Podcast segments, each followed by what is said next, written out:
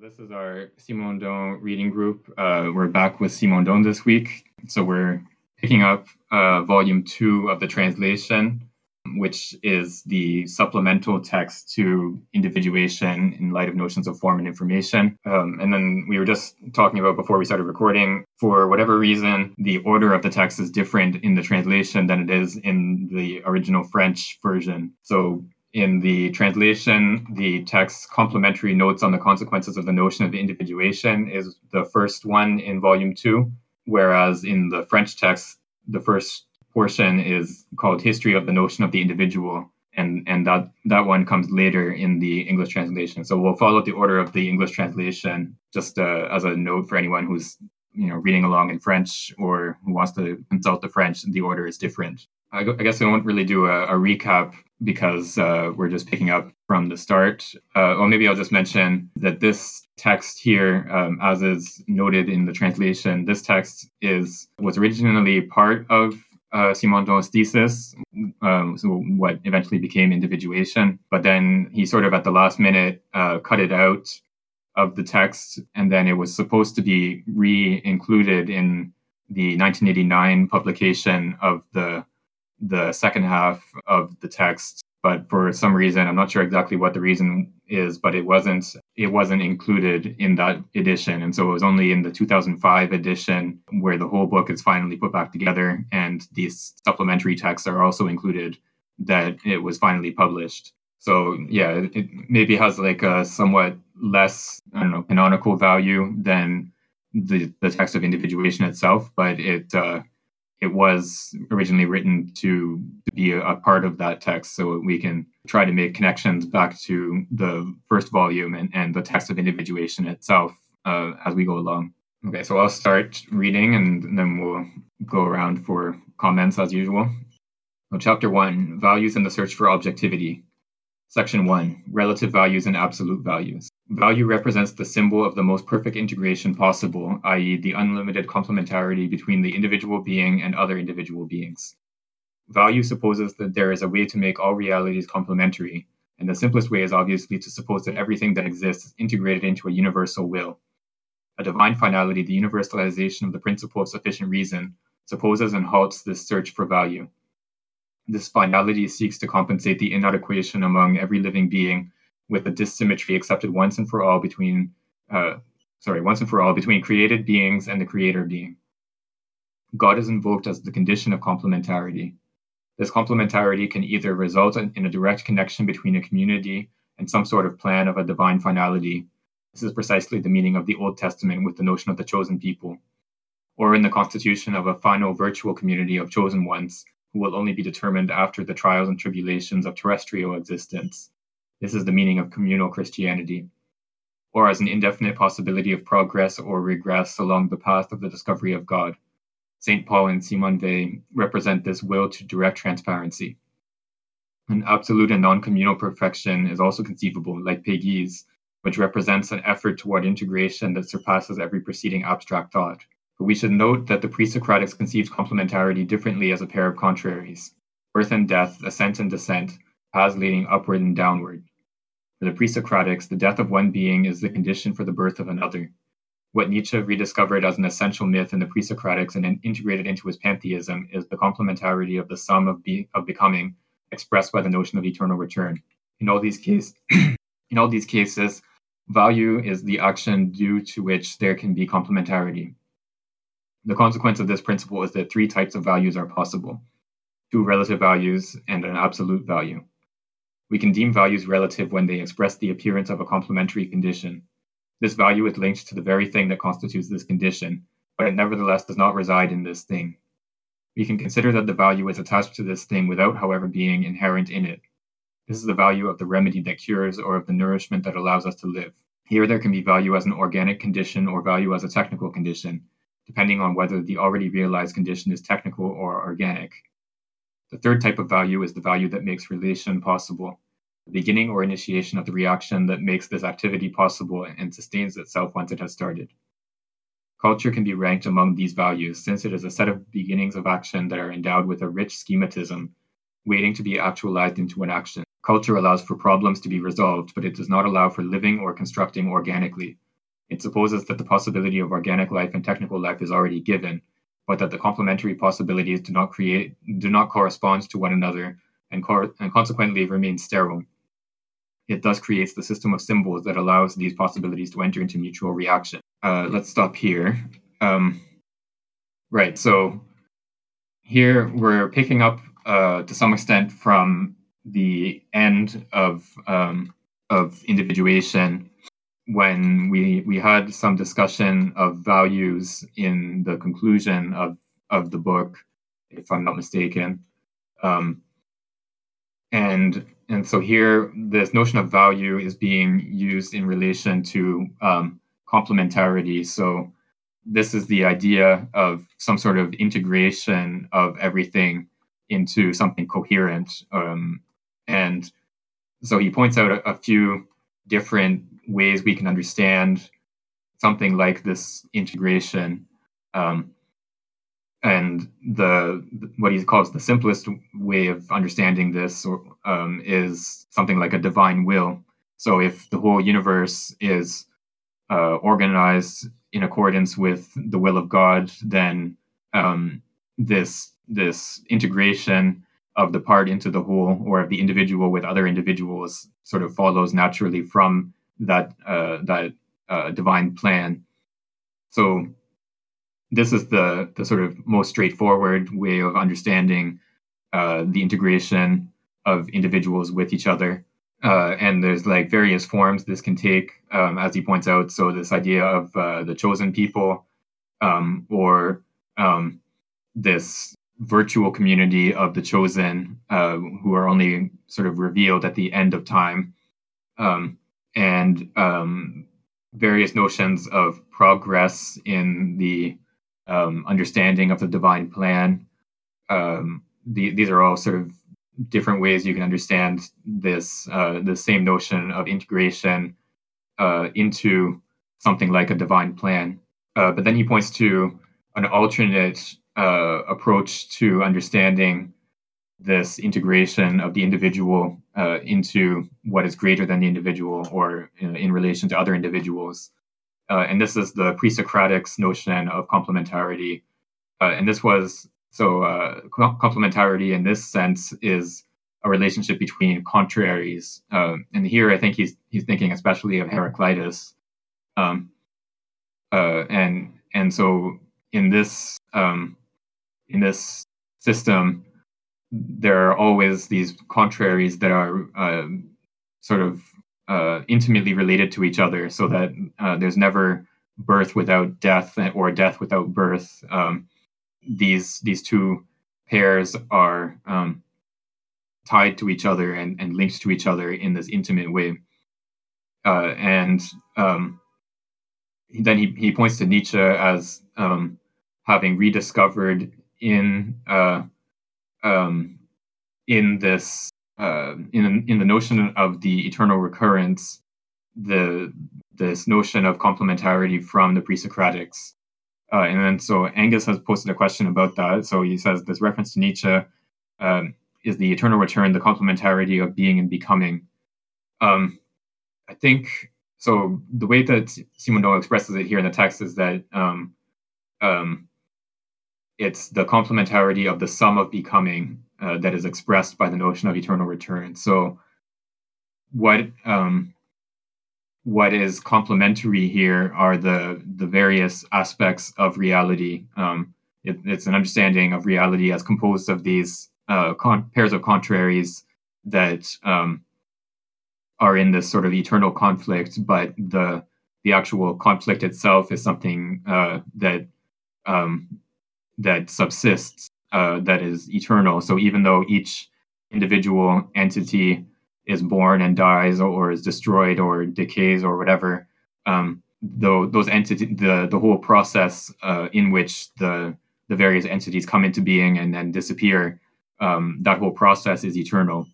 So there's this um, um integration of the individual into this eternal process that uh, is greater than the individual. I think that's what he's pointing towards. Um, it, it's not so much the the complementarity of being and becoming that um, uh, in the way that uh, Simondon used that term in the in the individuation book. Okay, so it's like the the eternal return is what affects the complementarity of the different individuals in becoming. Yeah, I think that's right. Um, it's it's this notion that each individual being's becoming it, it's coming into being and its growth and decay and and eventual um, death or or disappearance or destruction. Uh, that whole process itself is is what integrates that individual into something greater than itself. And uh, like in Heraclitus, um, there's this notion of the this um, great cycle um, where the elements all sort of uh, rotate through this cycle and they all return into fire and uh, and then are, are sort of um, uh, separated out from fire again into a, a new cycle um, and uh, and so all of the different um, beings that that are made up of different elements um, are eventually consumed in fire and uh, return to this uh, sort of primordial fire and then are are recreated anew. So there's this eternal cycle uh, in which beings are are created and destroyed, um, and and and it's that that cycle that um, that is the integration of those beings into the whole. Um, and then so uh, Simondon then passes to this notion of of value or the relationship between value and action or um, what what the the role of value is with with respect to action um, and he he suggested that in relation to um, to action we can understand uh, value in in sort of three different ways. Um, um, so there's two two kinds of relative values um, and and then there's uh, absolute value. Uh, and um, so with respect to the relative values, we can um, we can look at the values uh, in connection with a complementary uh, condition. So um, uh, in in any pair of complementary um, elements or or principles or whatever, um, we can look at each of those uh, uh, elements or principles and um, we can see whether the value is sort of tied to that thing, uh, to that principle, um, or we can see um, value as something that is uh, external to the the principle, um, but connected to it in some way. Um, and um, then the third, so those are the two types of, of relative value. So either the value is sort of inherent in one of the complementary principles or it's something external but connected to that principle. Um, and then the third type of value is the absolute value, uh, which is the one that um, that Simondon says here makes relation possible.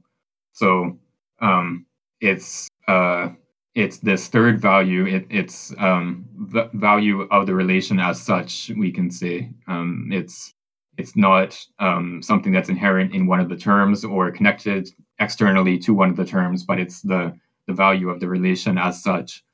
Um, and uh, he he argues here, or he suggests that um, we should take culture as being uh, an instance of of this type of value. Uh, so culture is an absolute value. It's it's not something that is relative to um, one complementary uh, one element of a complementary pair. It's uh, it's something that underlies the the possibility for complementary pairs or for um, the integration of values into something greater. Um, and so he he connects this notion of culture with the um, the question of how to integrate organic life and technical life. Uh, so these these are the two complementaries that we're going to be sort of uh, dealing with um, when we when we talk about culture. And and so organic life, of course, has to do with um, what it is to be a vital individual or a living being. Um, and technical life, uh, this is something that we we haven't seen much of in the individuation book, but it calls back to his other book, um, the uh, on the mode of existence of technical objects.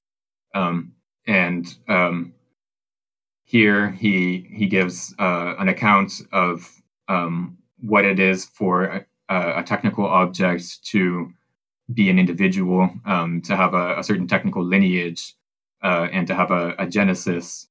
Um, and uh, and so the question of how these two types of individuation or these two these two um, domains of human existence, the the living and um, the technical, how those two domains are are tied together. This is the the problem that culture has to solve, uh, or culture consists in solutions to the problem of how technical existence and um, and organic existence are are related to each other. It it seems like in light of uh, some of the next sections on society versus community and the uh, the individualist technician, um, maybe the the way that culture affects this complementarity between the organic and the technical will be what determines whether or not you get um, like a xenophobic nationalist culture as he uh, you know one of the examples he gives of community versus society later on or a more um, kind of technical uh, society culture with a um, unipolar valuation yeah we can we can already see just from the way he sort of sets up this opposition that he's going to um, criticize any um, sort of one-sided uh, um, uh, isolation of one of these terms from the other. Uh, this is a, a, sort of a standard move that we've seen him do uh, many times in uh, in the individuation book, um, where he he sets up some uh, opposition between these two terms, and then he he gives us an account of um, how uh, a one-sided um, isolation of one of those terms is inadequate, and how we need to have some sort of um, uh, intermediate between the two, but not not in the sense of a, a mixture or something like that, but um, uh, an intermediate point from which those two opposite uh, elements can be developed in a, a genetic um, uh, in in a, a genesis uh, in the, the sense of the term that he uses it. Um, and and so he's going to do the same thing here, and so he's going to, um, as we see uh, a little bit later, he's going to um, uh, identify this um, sort of organic society, a society that is sort of one-sidedly focused on the organic life as um, a xenophobic society. So a society that um, um, treats uh, the um, organic belonging as uh, as the the primary um, feature by which individuals are are um, granted or denied value, and uh, he's going to also talk about the the complementary um, or the opposite uh, um, form of society that um, is a sort of technical society. Uh, um, but yeah, we'll we'll see that in a little bit when we when we get to it. but yeah, I think you're right that this this pair is is sort of how he um, how he wants to he wants to define this intermediate position that out of which those two opposed positions will be um, will will be generable. Uh, I think this notion of uh, sorry the uh, culture as a set of beginnings of action um, is interesting uh, in light of the I think it was the spirituality section, section on the two spiritualities in volume one, um, where he describes emotion as the sense of action. Um, so maybe this is kind of the collective providing possible like polarizations for um, for uh, actions for people. Yeah, I think um, I think when he talks about um, culture as a beginning of action here, I think he he's thinking of um, um, well, let me let me just check what the French is quickly um, for beginning. Um, but um, I think the idea is that um, it's sort of a it, culture is sort of a reservoir of um, possible actions that an individual has available to them, uh, and um, it's only insofar as culture has some sort of um, integrating power that it can um, that it can sort of offer these uh, potential actions to the individual as in a coherent way. Um, so it, it's it's when the individual is able to um, select an action uh, out of this sort of reservoir of culture that um, that culture has this coherence um, where where a certain action is is um, the correct action for this particular circumstance or something along those lines. All right, um, let's go on to the next uh, section. If uh, Angus, if you'd like to read um, on the next page or so. Uh, yeah. I'll just read to the end of this uh, section. Okay. This supposes that culture is somehow capable of manipulating the symbols that represent a certain technical activity or a certain biological drive, insofar as the inertia and compactness of organic conditions or technical conditions prevents them from being put into relation in the brute state. We understand why culture is linked to the capacity of symbolizing organic and technical conditions instead of transporting them as a block in the brute state.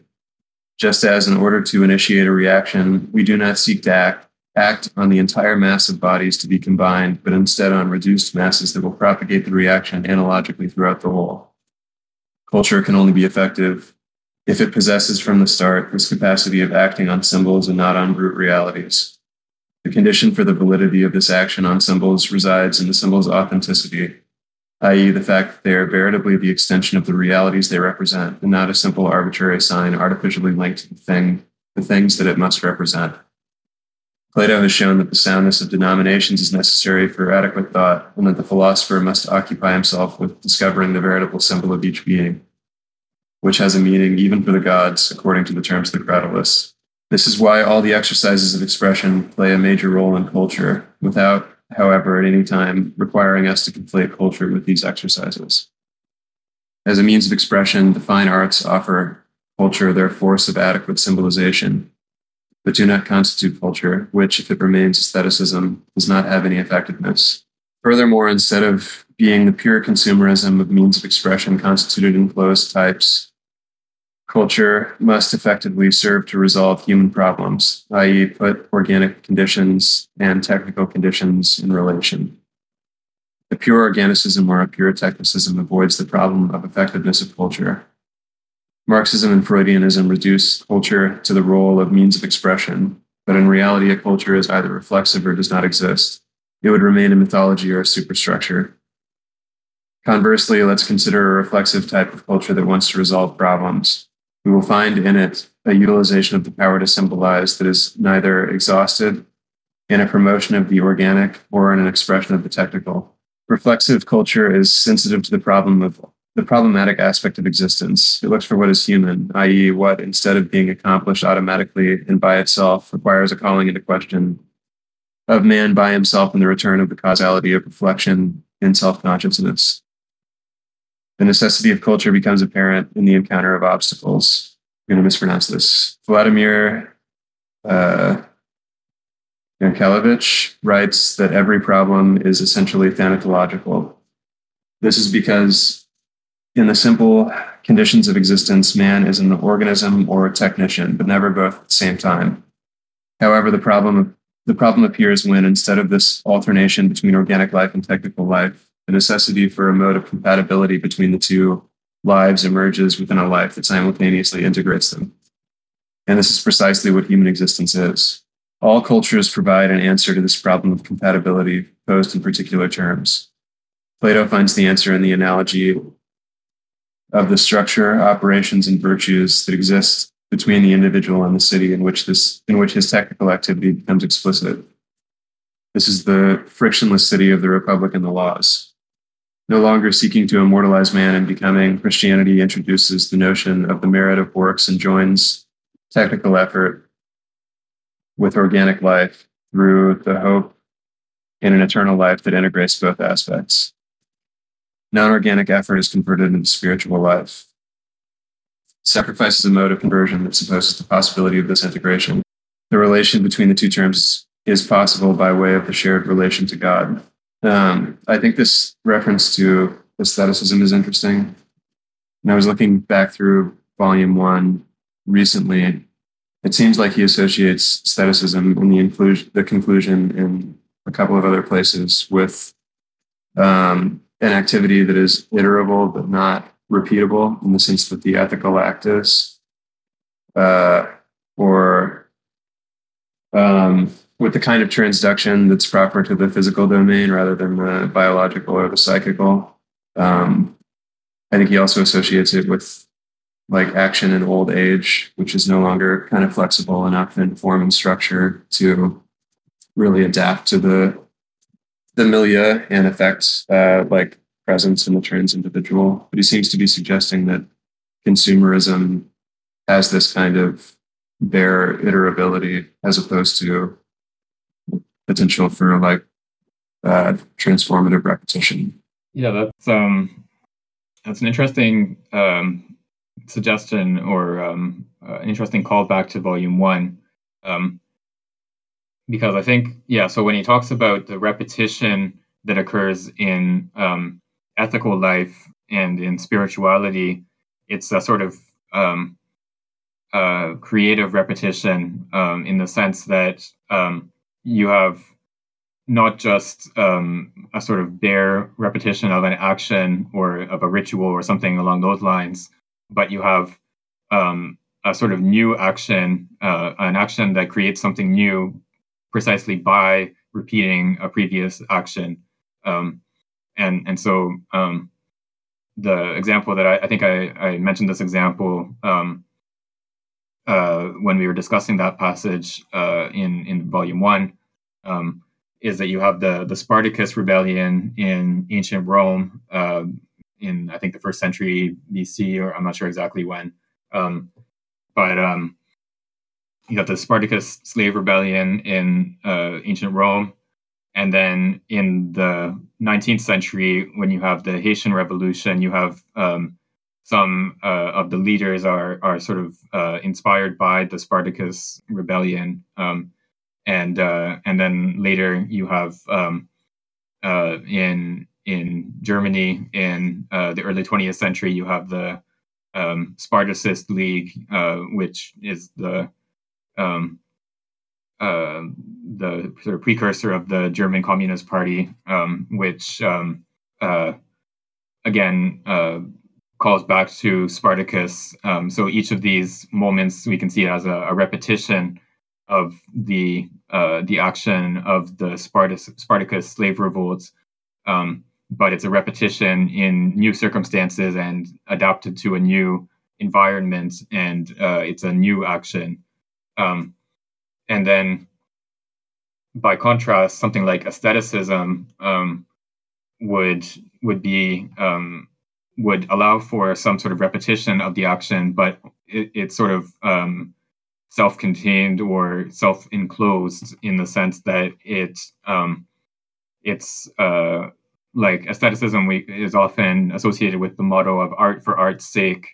Um, and and so this um, this idea of art for art's sake is, is something that um, doesn't allow any sort of um, transformative power uh, outside of art. Um, so you you just sort of pursue art for art's sake, and there's no um, there's no understanding or or no um, expectation that art will um, have a, a, transformative power in in other domains of life. Um, yeah, I, I, like that example. So Angus has uh, posted in the chat here that um, someone like an, an, Elvis impersonator would be someone who iterates rather than repeats. Um, yeah, so someone an Elvis impersonator is is just sort of um, um, reproducing something that already exists uh, in you know more or less adequate way. Uh, whereas you know repeating in in the proper sense of the term would be to create something new that um, is in some sense in the lineage of of Elvis or whatever other um, artistic creator um, that that sort of um, draws on what came before and performs a new action that that sort of revitalizes uh, the old action um, or that makes it come come to life again. Uh, and and so aestheticism is always uh, um, is always uh, an, uh, an action that just sort of uh, repeats something in the sense of not actually creating something new, but of just redoing what was already done.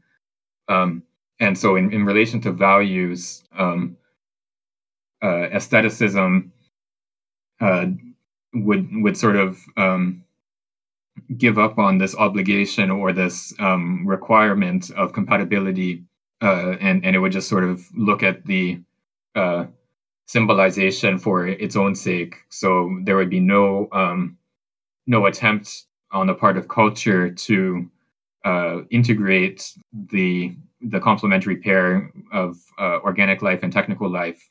It would just be a, a sort of self-contained culture that, um, rather than solving problems, it would just sort of uh, repeat itself um, in in the the bad sense of the term. And we can see this, I think, in a lot of um, contemporary cultural production, where it seems like every movie is a um, is like a, a, sequel or a remake of something that came out in the 80s, or or um, a, a, prequel or whatever, um, or part of the you know cinematic universe of of some um, Disney brand um, uh, cultural product. so contemporary um, culture in, in film in, in particular seems to be very much in in the vein of this aestheticism that he uh, is pointing to here, um, where it's it's sort of just re um, reiterating something that has already happened rather than um, having this creative repetition of something uh, that that brings a, an action back to life. Um, and then, yeah, so we, we touched on this a little bit, but um, there's this notion of symbols, and um, we've seen this this term symbol um, in a, a, few different places in Volume One, um, where he he draws on the um, the use of the term symbol in ancient Greek and the uh, the practice of using a, a token that is split in half so that each or or broken in half so that each piece um, can fit back together with the other one to form a whole. Um, and and this was called the symbol. Um, um, so I think that meaning is sort of at work here, or is, is sort of um, he, he's he still has that in mind here, but he's he's using the term symbol here more um, uh, uh, in the the more no, sort of normal sense of the word rather than the way that um, he's used it in volume one i think. Uh, and and so here he's talking about um, the way that in culture you um, you integrate um, organic life and technical life by turning them into symbols or by creating symbols for them so that you um, you uh, you, it gives it gives you uh, or it gives the culture as a whole this capacity of um, mastering the the different uh, elements uh, and putting them together. Um, do I mean creates or repeats? Um, in what connection? Um, um, um, to um, to the impersonator. Hi. Hi. Um, yeah, uh, he is. Um, he does iteration uh, rather than repetition, or rather than creation. Uh, so I think creation, uh, repetition in the proper sense of the term, is a kind of creation. Um, yeah, exactly. So repetition is creative. Um, so in in the sense in which Simondon wants to use this term, repetition uh, you you only repeat an action by creating something new that brings that original action back to life again, or or sort of re uh, reincarnates that action. Um, so so uh, what's the what's the difference between uh, iterates uh, uh, and repeats? Yeah, so an iteration would just be sort of redoing the same thing without any sort of creative aspect to it whereas repetition is a, a an action that um, that creates um, it's a creative action that revitalizes or, or reincarnates the original action. Um, and so you can only truly um, repeat uh, uh, the action of um, an artist or a political figure or whatever by doing something new that that sort of brings their work back to life rather than by just sort of redoing what they did. Like with a new interpretation. Yeah, well, you can think of um, like uh, the action of a, a, musician in in creating, uh, you know, a, a, whether it's a, a symphony or a, pop song or whatever it is, something that um, um, uh, they they create something uh, new that that has meaning for for other people and and that has value and that um, uh, that action of creating the the new work of art um, is completely different than the action of someone else, you know, in music school or you know a, a kid learning to play guitar or whatever that learns how to play that song. Um, that that uh, that action of uh, just redoing what has already been done is not the same thing as creating something new. Um, but someone else, you know, the kid who um, the kid who um, is learning a song by their favorite musician, um, they uh, might go on in a few years to um, write a new song, uh, a new musical creation that um, sort of calls back to the first one um, and and sort of brings the first one back to life uh, in a, a, new way in a new environment. Um, but uh, that's that's a completely different action than just learning to play the the first musician's song. So it's close to intertextuality. Uh, um, yeah, I'm not sure if it's exactly the same idea, but yeah. So there's the sense in which, um, in the same thing with like uh, reading a, a text. Um, um, yeah. Um, so when you, when you read a text, there's a, a certain creativity to that uh, reading process as well. Um, you you make it come to life in a new uh, environment in a new um, circumstance, uh, um, and and so there's um, yeah there's uh, a similarity there. Um, yeah, and uh, so Angus has also pointed to this um, notion of naming, and and yeah, so the fine arts have this capacity to um, make something nameable. Um, so um, they they sort of, uh, and I think this he might be thinking here especially of um, uh, like novelists, for example, where there might be a, a sort of social phenomenon or uh, intellectual phenomenon or whatever that has no um, sort of no no place in the culture yet, and the novelist or maybe the poet um, is able to sort of um, come up with a, a phrase or a, a, word or something that captures that phenomenon, and uh, and then that and then afterwards that phenomenon is is sort of part of the culture in a explicit way in, in, in a way that it wasn't before. Um, okay, so let's go on to the next bit. I don't want to. I mean, we could we could probably spend the whole time just talking about these first couple pages, but let's uh, let's move on and and um, um, read the next page or so. Uh, I'm not sure how long this section is actually because I think there are. Yeah, let's read the whole uh, of the of section two if someone else would like to read. Okay. Uh, the dark between the uh, this part. Yes. Yeah. Uh, the dark zone between, etc the dark zone between the substantialism of the individual and integration into the group. We should note the particularly pronounced uh, characteristic that the problem takes when technical activity is not reduced to war or to the management of the city, like when the citizens of the city with slavery would be relieved from labor. labor. Christianity uh, corresponds to the necessity of integrating labor into the problem which was not numbered among the techniques of the citizen. It would be completely false to consider that Christian culture is devalued because it corresponds to the hu- human problem of the slave, whereas Greco-Roman culture would be evaluated because it corresponds to the position of the problem that does not contain the function of labor. If one of these um, cultures is incomplete, uh, then so is the other. They are incomplete in a simultaneous and con- con- uh, complementary way. They are unfinished cultures in the sense that each of them supposes both the spiritual exclusion and the material existence of the other culture. Paganism and Christianity are reciprocal cultures that constitute an existential couple.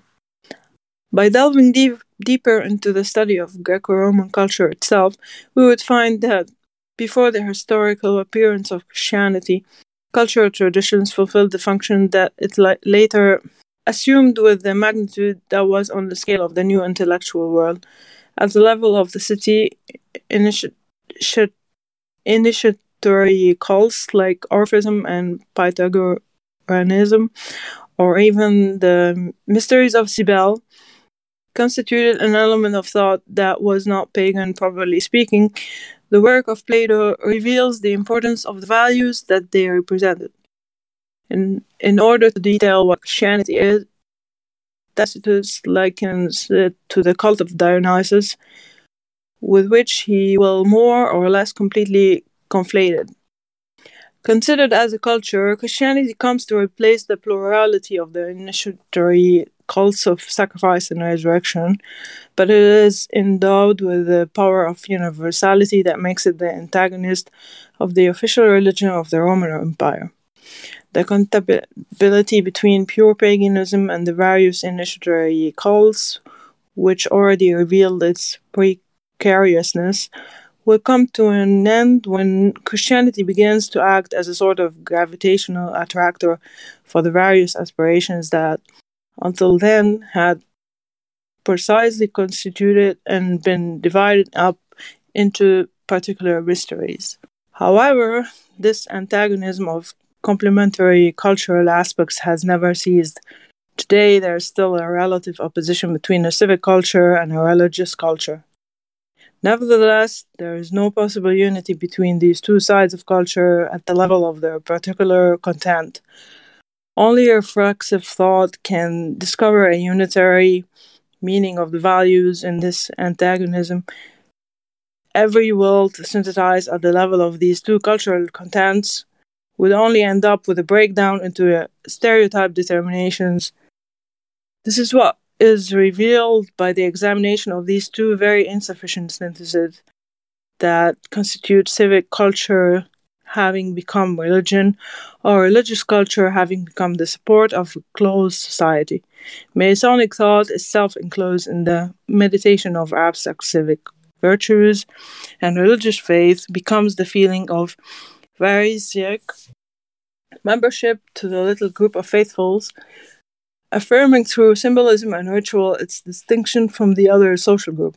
As civicism become religion is opposed to religion become civicism.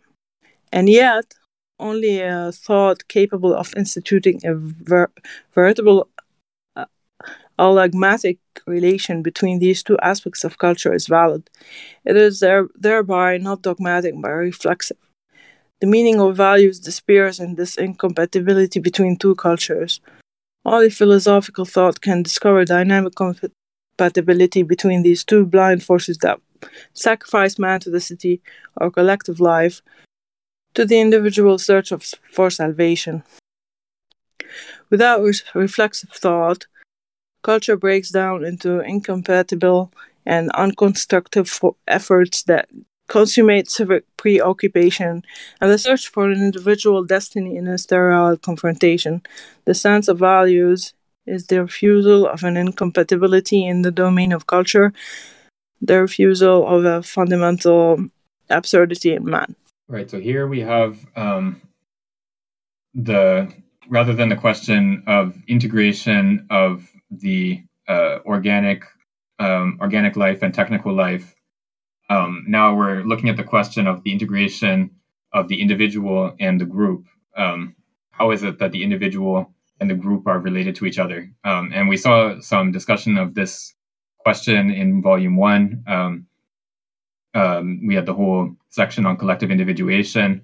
Um, and um, what he's talking about here is in relation to um, to uh, the ancient worlds, these two sort of opposed uh, ways of integrating the individual into the group. Um, uh, which are the city and and religion, um, um, uh, or in fact, religion is, is sort of broken up into two um, these two different ways of of um, of relating to the group. Um, so in in paganism, in, in the uh, proper sense of the term, uh, there's uh, religion is always associated with the city or with the um, the the group in general.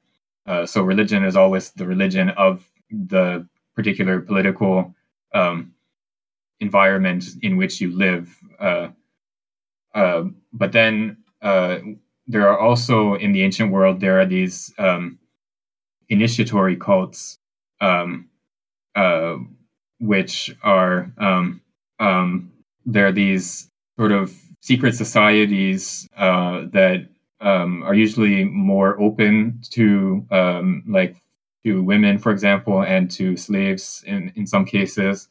Um, and they're not part of the civic religion. They're not part of the religion of the city or of the political um, organization. They um, they're sort of a private religion, and they tend to be um, sort of mystical in a lot of cases. They involve something like a a union of the worshiper with the divinity. Um, and um, they also um, have this notion of an afterlife, which is not really prominent in uh, ancient Greek religion. Uh, and, and so there's a, a, notion in these cults of a individual survival after death. Um, and um, um, he so he, he thinks that this these initiatory cults are um, sort of independent from paganism in the proper sense of the word, uh, and they're closer to uh, Christianity. Um, and and a lot of the ancient authors who talk about Christianity make the same um, comparison, where they just assimilate Christianity to the um, initiatory cults. Um, and uh, so, what what's um, what's different about Christianity is that it becomes a sort of universal in the Mediterranean world. Um, it uh, rather than being uh, a, an initiatory cult that is sort of predominant in one region, it becomes the the universal religion of the whole Mediterranean world for a time, uh, and it um, it so in that sense it integrates all the different um, aspirations and values of all the different communities of that whole area. And in particular it includes um, it includes slaves whereas the civic religion uh, of, of, paganism did not. Um, and so simondon argues that these two opposed figures of religion are um, are uh, form a complementary pair and they're each limited. Um, so we shouldn't sort of devalue one versus the other, but each of them um, sort of um, makes up what the other one lacks. Uh, and um, it's only by uh, a sort of integration of both aspects that um, culture can really play the role that it's supposed to play. Um, and when when culture doesn't um, doesn't integrate both aspects, it sort of degenerates. So it de- degenerates into um, something like a civic religion, and so he talks about uh, Freemasonry here um, as the um, uh, example of this. Um, and then the other sort of degeneration uh, is when um, religion just becomes a, a sort of um, uh, ritual that uh, that uh, identifies one group of people uh, as the the faithful or the uh, the people that belong to this religion, and rather than this uh, sort of universal principle um, that it is in Christianity. Um, and in each case, each of these um, principles or each of these versions of of trying to relate the individual and the group is a, a sort of incomplete synthesis. It, it doesn't um, allow culture to play the role that it should play, uh, and and so in uh, what what culture should be able to do is to have this reflexive role. It should um, institute a, a, sort of convertibility between the two uh, values. Um, it should it should be able to um, create uh, what he calls here a dynamic compatibility between um, collective life and uh, the individual.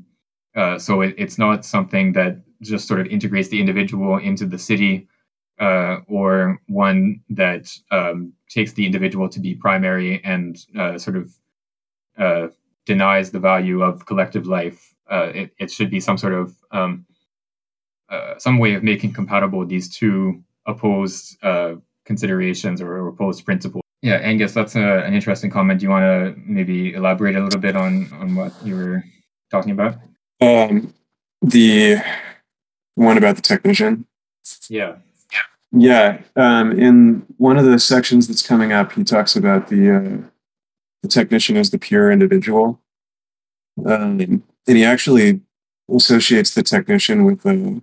He's talking about Homer, and he says the first example he gives is the doctor, but he also says that the uh, like the sorcerer and the priest are technicians, and it seems like you know the essence of being a technician for Simondon is like a a direct connection to like the object or I guess the world itself, um, which confers a certain social status as opposed to uh, this the social status being derived from uh, like an inter-individual relation. But he says that uh, the technician has to kind of diagnose something that is hidden in the world or in the object, like the entrails of birds in augury or other animals in augury, or uh, the physician, um, you know, kind of divining what's wrong with um, the sick person. And you know, I think if we see this section in light of the uh, the section on the two the two aspects of spirituality in volume one. Um, in that section, he talks about emotion, which I think would well, emotion and faith, which I think would correspond to the mystery cult aspect here, um, as being kind of on the individual side of the collective. And it seems like the these initiatory cults have a um, are have, a, I guess, I don't know, stronger appeal, for lack of a better word, for the individual um, as opposed to being purely civic. So I don't know if he intends a connection between the mystery cults as the individual um, side of religion and the technician as the kind of individual who stands apart by virtue of his connection to the uh, sort of hidden or occult or like esoteric aspects of the world or the object. Has he mentioned paganism before and on other pages? Yeah, it's because I'm very interested in paganism as a topic. Yeah, I don't think he's specifically talked about paganism um, in volume one, um, as far as I remember. Um, but yeah, maybe a, uh, another place to look would be in part three of On the Mode of Existence of Technical Objects, um, which uh, this whole um, this whole text is is sort of calling back to that part um, of uh, of that book uh, because he in that part he gives um, a sort of genetic anthropology. So he gives a um, a genesis of the various modes of existence of the human being. Um, and it starts with magic as the the sort of fundamental relation of the human being to the world. So it's a it's a sort of undifferentiated relation to the world, and it's constituted by um, um, a, a, relationship to special um, places and times in the world. So um, I think that would be something that you could um, definitely associate with paganism, which tends to be um, uh, tied to uh, particular holy sites or um, particular times of the year where a certain religious ceremony has to be performed or, or things like that. Um, so I think I think that is probably the the closest uh, or the the place to look for um, uh, more discussion of something like paganism in in Simondon. Um, but as to your question, Angus, I'm I'm not sure. Um, yeah, it's something that we'll have to um, sort of keep in mind as we keep reading. Uh, I'm not sure if he means for us to make a connection between the technician and the mystery cults in the way that you suggested, but it's uh, it's definitely an interesting suggestion. Um, so let's um, sort of keep that in mind as we read. Okay, so I can read the next bit. Uh, let's see how long this section. Yeah, I'll read just section three, which is a short one. Section three: the problematic of and search for compatibility. This antagonism leaves open the place for a possible compatibility if the individual, instead of being conceived as a substance or a precarious being aspiring to substantiality, is grasped as the singular point of an open infinity of relation. If relation has the value of being, there is no longer any opposition between the desire for eternity and the necessity of collective life. Restrictive civicism, in whatever form it may take, is symmetrical with and sometimes the antidote for a conception of isolated individual destiny. It responds to a substantialism of the individual and is opposed to the former by accepting it. What is tragic about choice is no longer fundamental if choice is no longer what establishes communication between an independent city and an independent individual as substances. Value is not opposed to determinations, it makes them compatible. The sense of values is inherent in the relation between, through which man wants to resolve conflict by establishing a, a compatibility between the normative aspects of his existence. Without an elementary normativity, which is dealt with in some way by the individual and already contains an incompatibility, there would be no problem. What is important to note, uh, sorry, but it is important to note that the existence of a problematic does not resolve the incompatibility that it expresses or designates. Indeed, this problem cannot be fully defined in its terms, for there is no symmetry between the terms of the moral problem. The individual can live the problem, but he can only shed light on it by resolving it. The supplement of being, discovered and created as action, is what allows for consciousness after the fact to define the terms in which the problem is posed. When it is a matter of a moral problem, the systematic that allows us to think the terms of the problem simultaneously is not really possible except starting from the moment when the solution is discovered. Facing the problem, the subject is on too tenuous a level of being to be able to assume the simultaneous position of the terms between which a relation will be established in action. Under these conditions, no pure intellectual approach, no vital attitude can resolve the problem. The sense of values resides in the feeling that prevents us from seeking a solution already given in the world or in the ego, like an intellectual schema or a vital attitude.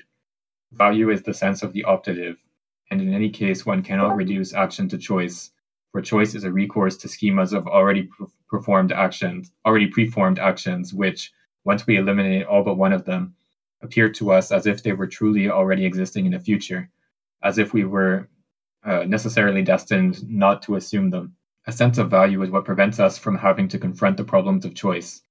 The problem of choice appears when all that remains is the empty form of action, when technical forms, technical forces and organic forces are disqualified in us and seem indifferent to us.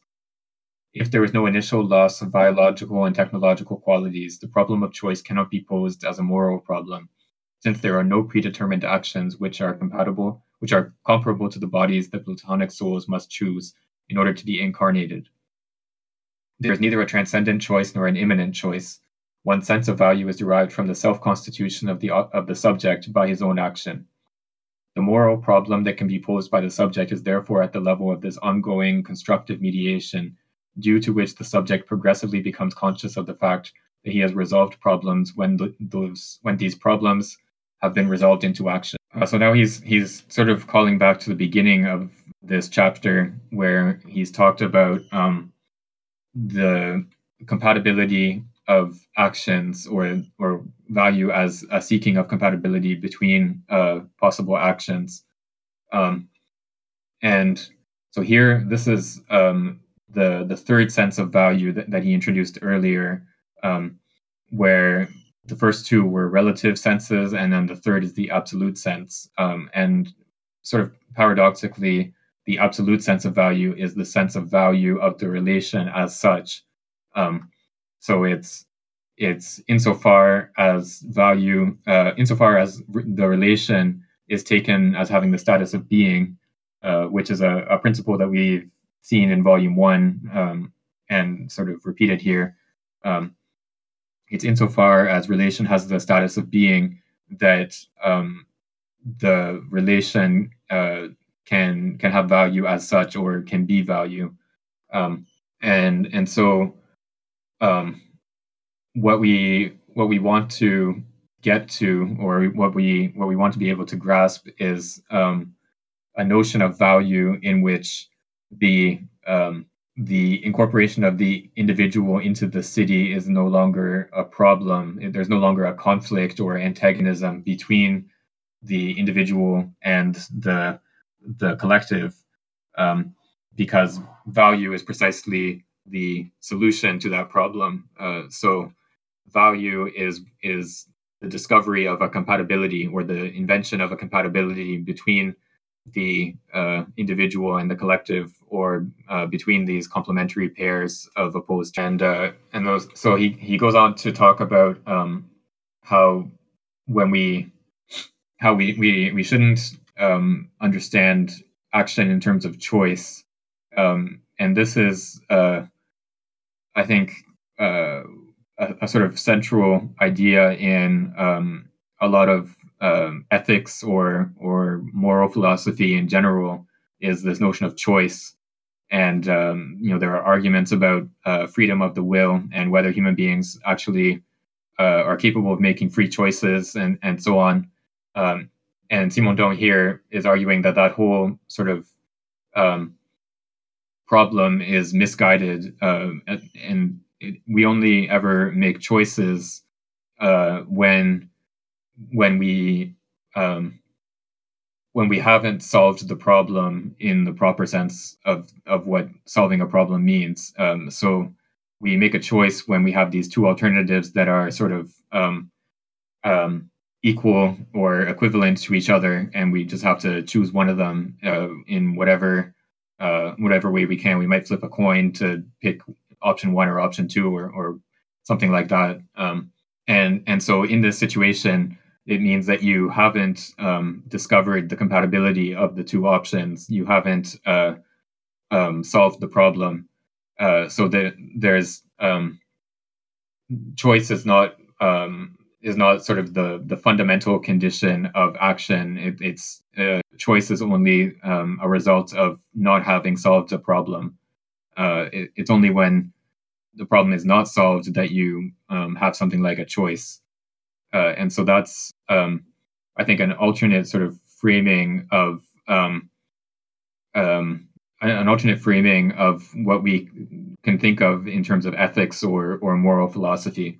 Um, uh, it's a sort of a, a program a program for a uh, um, an ethics that would not be oriented around the concept of choice. Yeah, I mean, uh, it's it's kind of uh, uh, important, like uh, to um, to fix a problem. Uh, like if uh, yeah, you can like explain it, maybe um,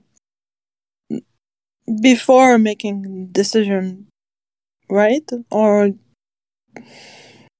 yeah, so it's not it's not just that you want to understand the problem before you make a decision, but um, what he's arguing here is that um, we only ever have the situation where you have to choose between like option one and option two, um, and and you have to make a decision in this sense. Um, you only ever face that situation when you haven't fully solved the the problem of compatibility of values in the first place.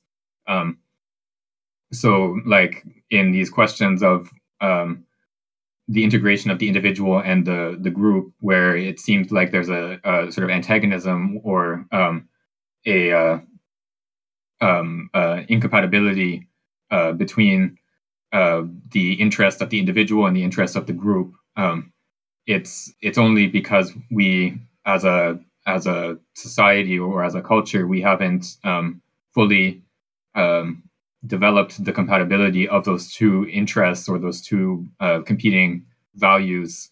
Um, it's only because we haven't solved that problem that this uh, is sort of presented in the form of a decision where you might face a decision where um, you you know one one option is better for you as an individual and then another option is better for um, the collective as a whole and you have to choose between the, the two options. Um, so um, the idea here is that we we should understand ethical life as being um, sort of centered around this notion of making compatible rather than centered around the notion of choice. Uh, and um, yeah, so it, we we want to um, understand that process of coming to make uh, coming to make something compatible. The the process of making compatible is is sort of the core of our ethical life rather than uh, choosing between two options. Yeah, it's strange that no, most of the philosophers that that uh, built the Western structure are Greek, but the people who play the universality and compatibility more tend to be more Romans in a way. Um, yeah, so you, maybe you're thinking of like the the Stoics who um, who who sort of emphasized this notion of cosmopolitanism and um, uh, like a universal um, belonging of human beings. Is, that sort of what you're thinking of? I'm, I'm thinking that like the the Greeks, they they can come up with wonderful ideas, like in the past, the ancient Greeks, not the modern ones. But when it comes to applying them in a universality and compatibility way, uh, we find that the Romans succeeded way better. Yeah, that's uh, an interesting um, idea. Um, that would be something you'd have to do. Um, uh, I think a pretty. Um, it would take a lot of um, analysis to to really um, justify that that thesis. Um, I think you'd have to. I mean, partly it's just a fact of the Roman Empire being sort of the the the dominant political force over a period of uh, I don't know 600 years or so um, uh, in the Mediterranean world, um, and so there was just uh, sort of a greater capacity for ideas to circulate in that world, um, as opposed to uh, some of the ancient Greek um, ideas were were um, first articulated in a world where uh, there were all these sort of um, independent city states or or small um, political units, and and so there were more um, more barriers to the circulation of ideas. I think that's part of it. Um, but uh, yeah, it would be interesting to just try to look at um, how this uh, notion of um, making compatible sort of fits in with the idea of universality that you find in in um, some of the uh, classical Roman philosophers. Yes, and they are uh, like uh, in the previous page, um, they got stuck on the religious aspect more. That is like more Christian, but the Romans also they went further into the universality and uh, civil. Also, like uh, they kind of took uh, two two opposite ways. Yeah, I I think. Um yeah, so there's a, a sort of universality in the sense of the um, uh, the universal citizenship of the Roman Empire, um, or or um, there was this aspiration to a sort of universal um, um, uh, political citizenship um, in in the Roman Empire, uh, and then at the same time you have at, at, a certain point the Roman Empire adopts Christianity as its official religion uh, and and so uh, it's a again a universal religion.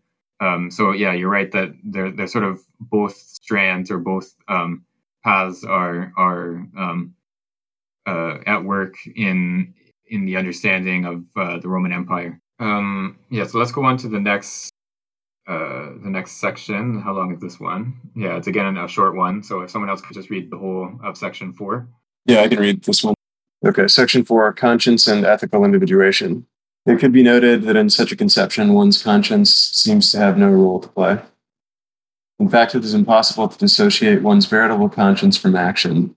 Consciousness is the reactivity of the subject with respect to himself, which allows him to exist as an individual by being to himself the norm of his action. The subject, the subject acts by controlling himself, i.e., by putting himself in the most perfect communication possible with himself. Consciousness is this return of the subject's causality back onto himself when an optative action is on the verge of resolving a problem. One's conscience differs from uh, sorry, from psychological consciousness insofar as psychological consciousness expresses the reverberation within the subject of his acts or events in accordance with the subject's present state. Consciousness is judgment according to a current and actual determination. Conversely, one's conscience relates acts or the beginnings of acts to what the subject strives to be at the end of this act. One's conscience can only do so in an extremely precarious fashion by somehow extrapolating so as to account for the current and actual transformation of the subject. One's conscience is all the finer when it better manages to judge in accordance with what the subject will be. This is why there is a relative determination in the domain of conscience.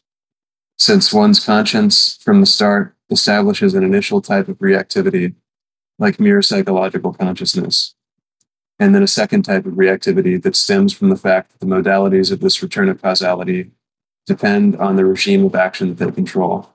In this recurrence of information, the subject is a being that is endowed not only with a simple internal teleology, but also with a teleology that is itself submitted to a self regulation. Psychological consciousness is already regulative. One's conscience is a regulative consciousness submitted to an internal self regulation.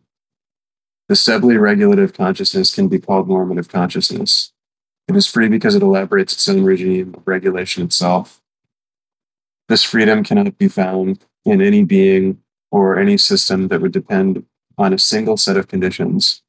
It would lead to an indetermination or an activity that would be iterative, oscillatory, or based on relaxation. This freedom can only be found in the self creation of a regime of compatibility between asymmetrical conditions, like the ones we find at the basis of action. A teleological mechanism can imitate the functioning of psychological consciousness, which can be instantaneous. The teleological mechanism cannot imitate conscience, for it never has a twofold and simultaneous conditioning. The organic and the technical must already be present, close to being put into relation in order for conscience to be able to exist. Valorizing consciousness, therefore, defines a level of teleological activity that cannot be reduced to any automatism. The solution of the moral problem cannot be solved by a computer. So this makes me think of the conversation we were just having about the difference between repetition and iteration. Um, it seems like there's a kind of creative aspect to conscience, which is related to this. Uh, this I can't remember the word he uses, but kind of the fragility of projection um, of the subject state now and the extrapolated state at the end of the action. Um, and it seems like this kind of contingency, uh, like possibility of not being able to end up where you want to be at the end of the conscious, uh, at the end of the action, is kind of what I think it's an essential feature of conscience.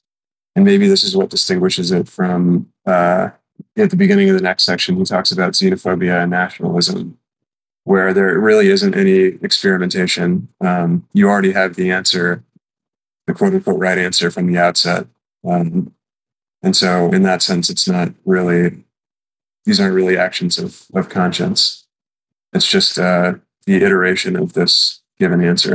Yeah, that sounds right to me. Um, I was going to um, make a note here about translation, um, which, um, so there's a difficult um, word with and and there's a footnote here or an endnote I should say um, on the word conscience, which I, I think is probably explaining this. Um, but so the the French word conscience can mean either consciousness or or conscience. And so in this passage, both of these meanings are at work in different um, different uh, parts of the of the text. Um, so yeah, the, it's there's a, a bit of a translation um, difficulty. So here he's chosen to um, translate the same word sometimes as consciousness and sometimes as conscience, and uh, I think that's probably a good decision. Um, um, but yeah, it, it's helpful to keep in mind that when he's talking about the contrast between psychological consciousness and and conscience, he's using the same word for for consciousness and for conscience. Um, and so the the connection between the two might be a little bit more um, obvious than it is in the English text. Um, and and so what what conscience is or or how conscience works in um, in the functioning of the individual is this sort of second order regulation. So um, psychological consciousness is is a sort of um, um, uh, homeostatic mechanism. So it, it's we can understand um, the the sort of operation of the living being as oriented towards uh, preserving a certain state. Um, so like you can think of this in terms of like the chemical composition of the organism. So if it's lacking certain um, nutrients, then it will seek out uh, food that has those nutrients in it. Uh, if it's lacking water, it will seek out water and so on. Um, and and so the whole organization of the of the living being is oriented towards um, preserving certain states, and and so um, and this is this is sort of a, a basic um, functioning of a living being, um, and and this is how psychological consciousness functions in the individual. But what um, conscience or or this second order regulation allows is for the selection of the uh, goal states of the first order regulation. So, in a an individual that doesn't have something like a conscience or that um, or that uh, doesn't um, uh, sort of allow conscience to work, um, they they're sort of just automatically led to particular goal states. But we as um, free beings, beings that um, that have a conscience, we can select particular goal states, and, and we can say that I want to um, you know maintain this goal state or, or orient myself towards this goal state. Um, and and so that's that's what conscience conscience um, as the second order regulation allows us to do. Um, yeah that's uh, i think that could be um, a way of sort of translating this into heidegger's terms. So angus has posted in the chat here that maybe a being with conscience is one for which its being is an issue. Um, yeah, and and Heidegger does talk about conscience in um, Division Two of Being in Time um, as um, sort of what what calls the uh, the individual being out of uh, fallenness into the the everyday world and um, um, sort of uh, elicits from the the the being uh, the individual being its its um, sort of uh, authentic. Um, it, it, sort of calls it into authenticity, into resoluteness. Yes, sorry, that's the word I'm looking for. Um, and um, yeah, so I think it's maybe a similar type of idea here. Um, um, and um, so conscience is is sort of um, uh, what is characteristic of a free being, and and here we can understand freedom not in the sense of uh, freedom of choice, um, but freedom as, as a, a kind of self determination. Um, so, uh, a being with conscience is a being that's capable of determining itself rather than sort of operating in accordance with um, a preset um, automatic uh, mechanism. And so, this is what he means by saying that um, the solution to the moral problem cannot be sought by a computer. Um, so, insofar as a computer is something that is um, sort of preset to operate in a certain way, um, it's it's not capable of having a, a conscience, um, and, it's only insofar as um, uh, an entity is capable of having uh, self determination of of assigning goals for itself and uh, selecting a, a particular goal state um, it's only it's only then that you can have something like conscience and uh, a moral uh, consciousness. Uh, let's go on to the next section. It's a little bit longer, so let's read um, about a page and then stop for discussion, uh, and then we'll hopefully be able to finish the section uh, um, before we have to uh, end for the day.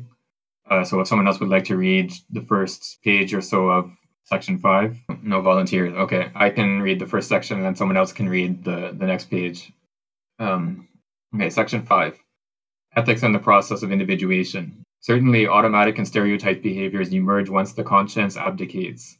Afterwards, thought via species and genera replaces, replaces the meaning of values. Moral classification characterizes a simple social or organic teleology and is basically automatic. This is what can be discovered by utilizing national stereotypes as a means of thinking morally. After a short amount of time, we wind up with a blockage of conscience and or even psychological consciousness, we remain at the level of positive or negative social instincts like xenophobia, the assimilation of foreigners to dirty beings. One can see the same thing play out in groups, which are supposed to share the same feelings as part of a similar of similar specific social classes. What creates an illusion here is the facile convergence convergence contained within group feelings or instincts that seems to give them the power to resolve problems by way of an easily obtained collective consent. But in fact, purely regulative feelings are much less stable than the values elaborated by individuals. A change in social circumstances is enough to reverse stereotypes and give rise to a different convergence. Social sentiments could be compared to this magnet- magnetization that is easy to produce in a magnetic metal below the Curie point, a slightly intense field is all it takes to change the residual magnetization.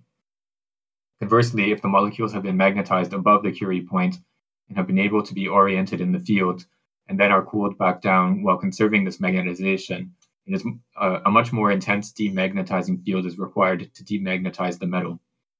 This is, this is because it is not simply a question of a group phenomenon, but of a magnetization and orientation of each molecule taken individually. People united by the sense of the same value cannot be divided by a simple organic or technical circumstance. Friendship contains a sense of values that founds a society on something other than the vital necessities of community. Friendship requires an exercise of conscience, and a sense of community requires the exercise of an action. Community is biological, whereas society is ethical. Consequently, we can understand that societies cannot exist without communities, but that the reciprocal of this affirmation is not true, and that there can be communities without societies. The distinction that Bergson makes between closed societies and open societies is no doubt valid, but open societies correspond to an influence of individuals over their mutual relations, while community, the statutory form of relation, does not require conscience to exist. Every society is open to the extent that the only valid criterion for them is constituted by action, without there being a symbolon uh, of a biological or technical nature to recruit or exclude members to or from this society.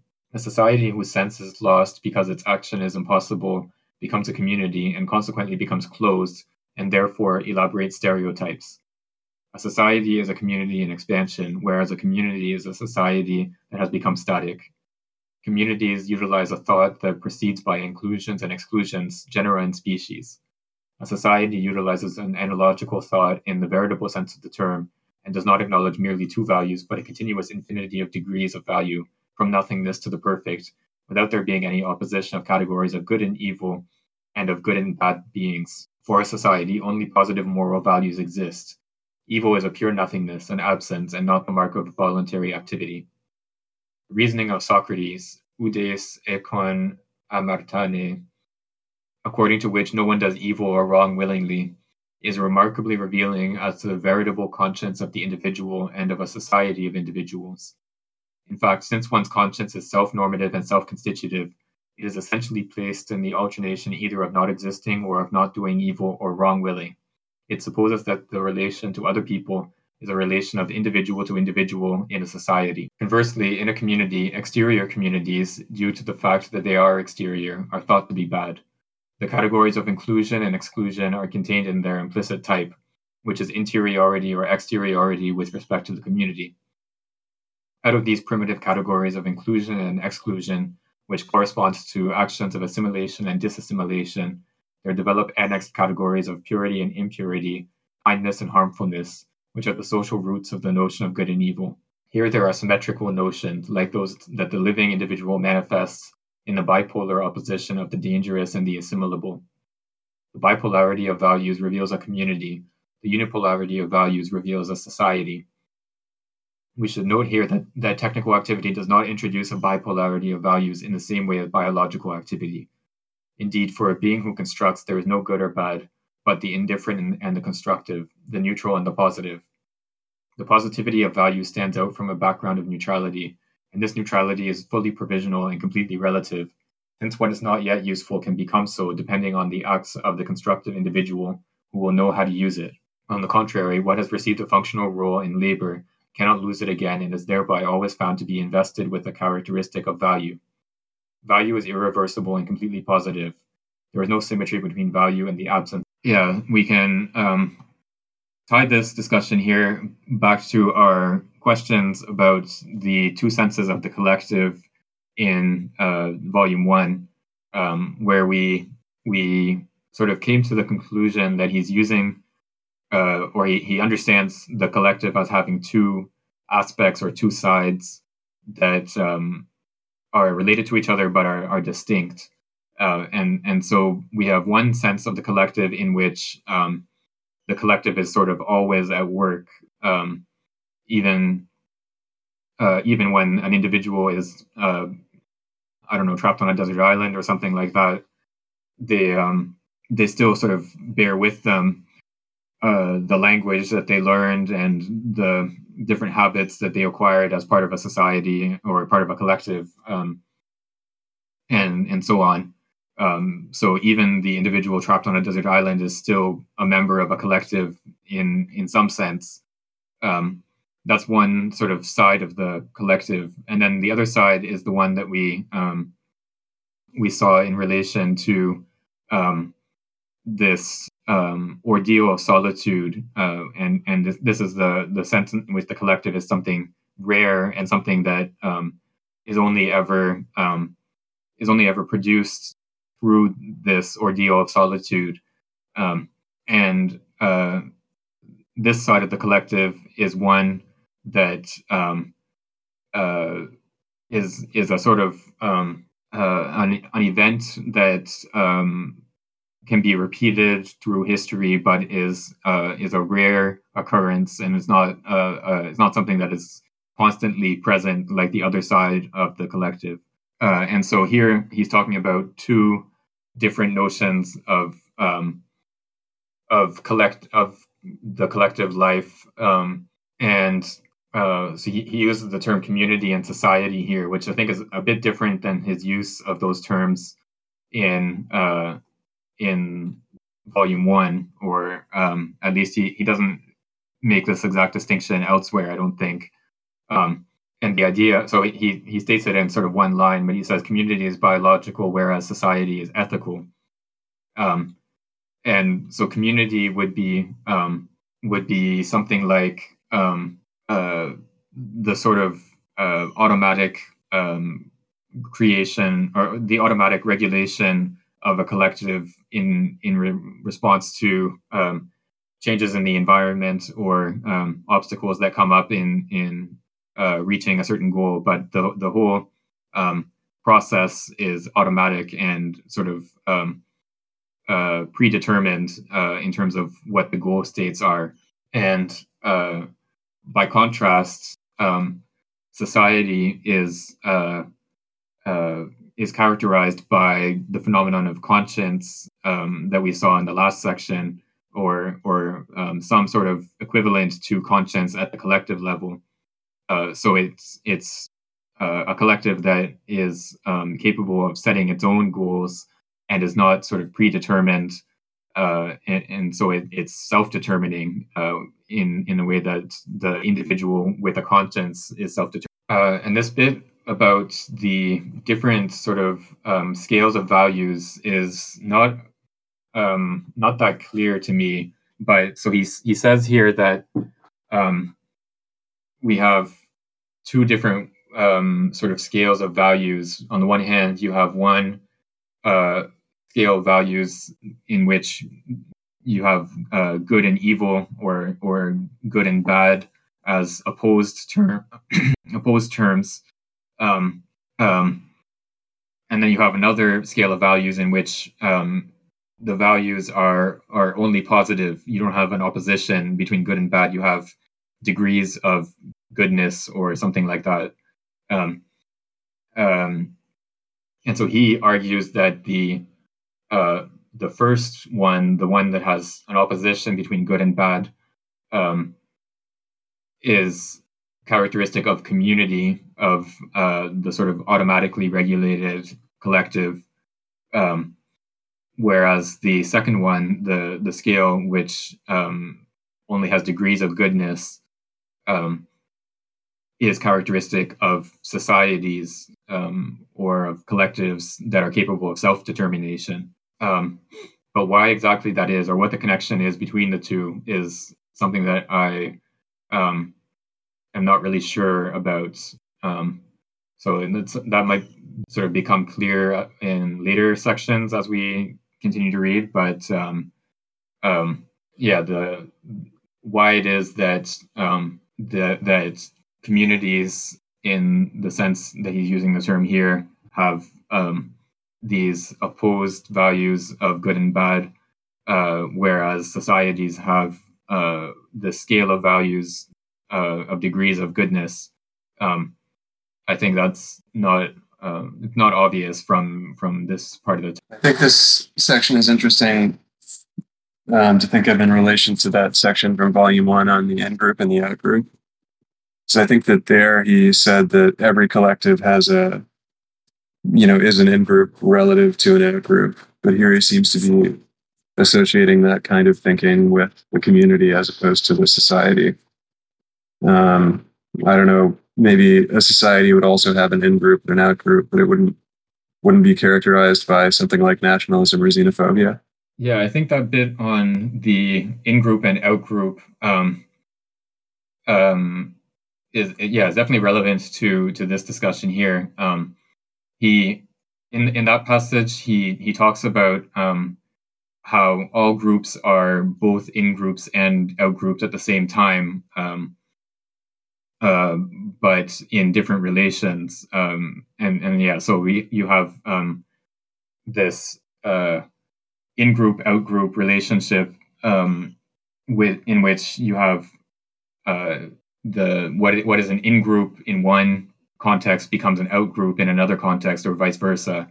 Um, so, like your family might be an in group in relation to um, to your neighbors, and then your neighbors might be an in group in relation to people from a different neighborhood or uh, a different city or or or whatever, and, and, you can you know continue that same type of progression um, up to uh, I don't know the level of human beings as being one in group, uh, um, and and so on.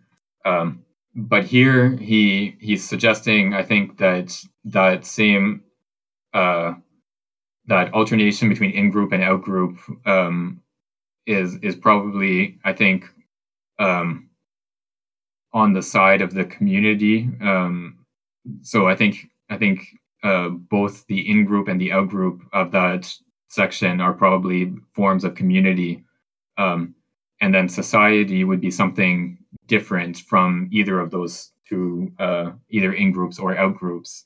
Um, and and it's is precisely the the self determining role of the society that I think is um, distinct from either the in group or uh, or the out group in that earlier passage. You were talking about the trial of solitude earlier. I think maybe we can see that that point about magnetization above uh, the Curie point.